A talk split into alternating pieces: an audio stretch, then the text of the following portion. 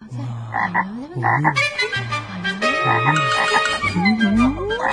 好大隻蛤乸，正啊！真定假啊？邊有咁大隻蛤乸隨街跳啊？哇，捉到啦，係真㗎！呢個世界上網捉蛤乸。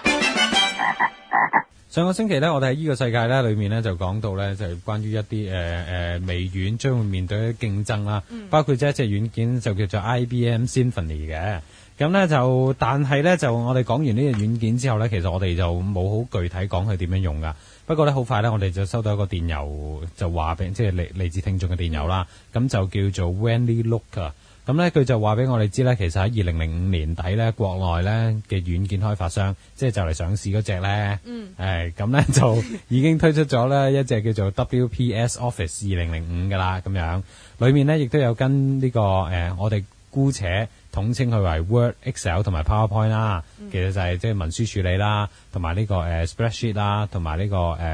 呃 presentation 啦咁樣。咁咧就其實佢兼容性咧，亦都兼容呢個 DOC 啊、XLS 啊同 PPT 嘅檔案嘅，即係 Microsoft 嗰幾隻啦咁樣。咁咧就佢就話其實佢就希望支持呢、個誒、呃中國人自我即係國內自我研發嘅一啲軟件啦。好似咁所以 咧。華智汽 車，唔好意思啊，對唔住，即係我一腦諗起個劇情，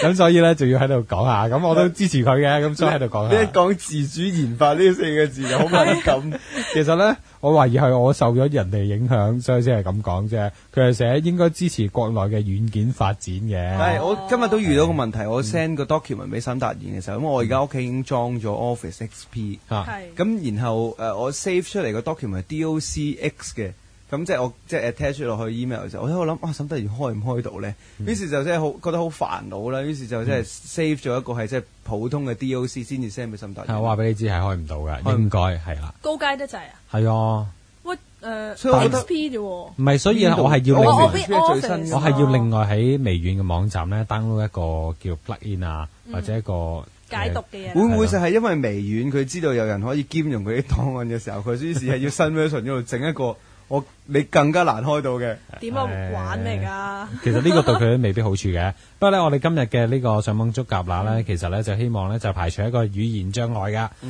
話說其實係咧做乜嘢咧？就係、啊呢、個又要講一個閒話。咁其實今個星期咧就誒、呃上個星期我哋咪介紹過 Windows Live Mail 嘅，就講過話誒、呃即係微軟咧就出咗一大堆呢啲嘢啦，仲有試用版嚟噶。咁我就試用咗呢個 Windows Live Mail 嘅誒、呃中文版，咁、發現咧就係唔得㗎。咁因為咧我就 check 唔到部分呢個 POP account 嘅 email 噶，咁於是咧就我以為係最初以為係語言嘅問題，因為我發現裝嘅時候亂碼喎，竟然，點解、會咁樣嘅咧？咁簡樣體字啊，你用唔係啊，係亂碼，真係唔知係咩字嚟㗎嗯咁樣。咁跟住就猛咁上網 search 啦，咁跟住咧搞咗好耐，其實咧因為我以為係 Windows Live Mail 出現問題啊，但原來唔係，原來咧就係一隻叫做誒、呃 Microsoft App Locate 嘅出現問題。嗯佢 App Locate 咧，其實我哋喺誒呃夾乸第二集啊，咦，我記得你講過係啊，就介紹過㗎。哦係咁所以我覺得有責任再攞出嚟係有解講。碼咁樣係係我嗯啊，哋係啦。咁呢只 Apple K 咧，目的咧就係排除語言障礙嘅，因為咧大家軟件編寫嘅時候咧，就未必一定用誒 Unicode 編寫嘅，即係 Unicode 就有 UTF 八啦，我哋叫做。咁由於佢唔係用 Unicode 編寫嘅時候咧，就會導致到咧就係即係譬如如果我係簡體嘅軟件，咁繁體嘅時候開咪亂碼咯咁樣。咁呢個誒 Microsoft 咧，為咗解決呢個問題，就出咗隻軟件叫 Apple K 嘅，咁就 A P P L O C A L E。咁用咗呢隻軟件之後咧，就可以解決到呢個問題㗎喂啦。但係我當時我哋講嗰隻嘅咧應叫用上係安啊全衛係啦士三六零，係我喺應用上就有問題啦，嗯因為我都問過審達員，喂，我裝咗呢個安全衛士喎，亦都裝咗呢個 App l o K 喎，但係我用嚟用去都用唔到，都係亂碼喎，咁點啊？其實咁應該就係用到嘅。嚇咁但係咧，不過咧裝咗 Apple K 之後咧，咁咧就你只需要揀翻個語言地區，即係如果譬如佢簡體啦，嗯就簡體啦，就製咗一個捷徑喺個桌面度。咁、嗯然之後永遠透過捷徑去進入嘅時候，佢就會自己幫你直變翻晒簡體嘅正常字㗎啦。哦，即係就唔使逐次撳，唔使逐字撳嘅，就冇。乜大問題。不過呢只 Microsoft Apple K 咧，亦都同時帶嚟頭先講過嗰個問題啦，就係、當你裝咗之後咧，咁咧正常嘅情況底下，你喺呢個 Windows 嘅一啲 installer，即係譬如 MSN 啦，譬如 Windows Live Mail 啦，你發現安裝嘅時候就係亂碼，大家唔使驚，因為我都驚咗好耐㗎啦已經。點解會咁咧？有冇搞錯啊咁樣？搞咗好耐都唔知道，原來咧呢個係一個 known bug 嚟嘅。即係大家都知，即係已經知道嘅有問題嘅嗯地方嚟嘅。咁所以咧就喺度話翻俾大家知，就其實咧係有解決方法嘅。咁第一個解決方法咧就係、最簡單，就 download 個另外一隻 app 路機。喂，唔係，我覺得呢個過程即係好似揾自己鎖住咗，收埋條鎖匙去另一個係保啊密盒度，再揾另一條鎖匙鎖住係佢。啊，好傻仔啊，我都覺得。 咁但係冇辦法啦，因為你要解決呢個語言障礙，咁於是你唯有用 Apple K 啦。咁但係你整咗 Apple K 之後，發現原來佢會整到啲嘢亂碼，你話幾衰幾失敗呢？又揾另一個 app 路 K 啊 嘛。嗯咁另外一隻 Apple K 咧就叫做 PIAIP Apple K。嗯。咁咧其實呢隻咧係一隻誒私人研發嘅軟件嚟嘅，佢只不過係咧用一個誒、呃即係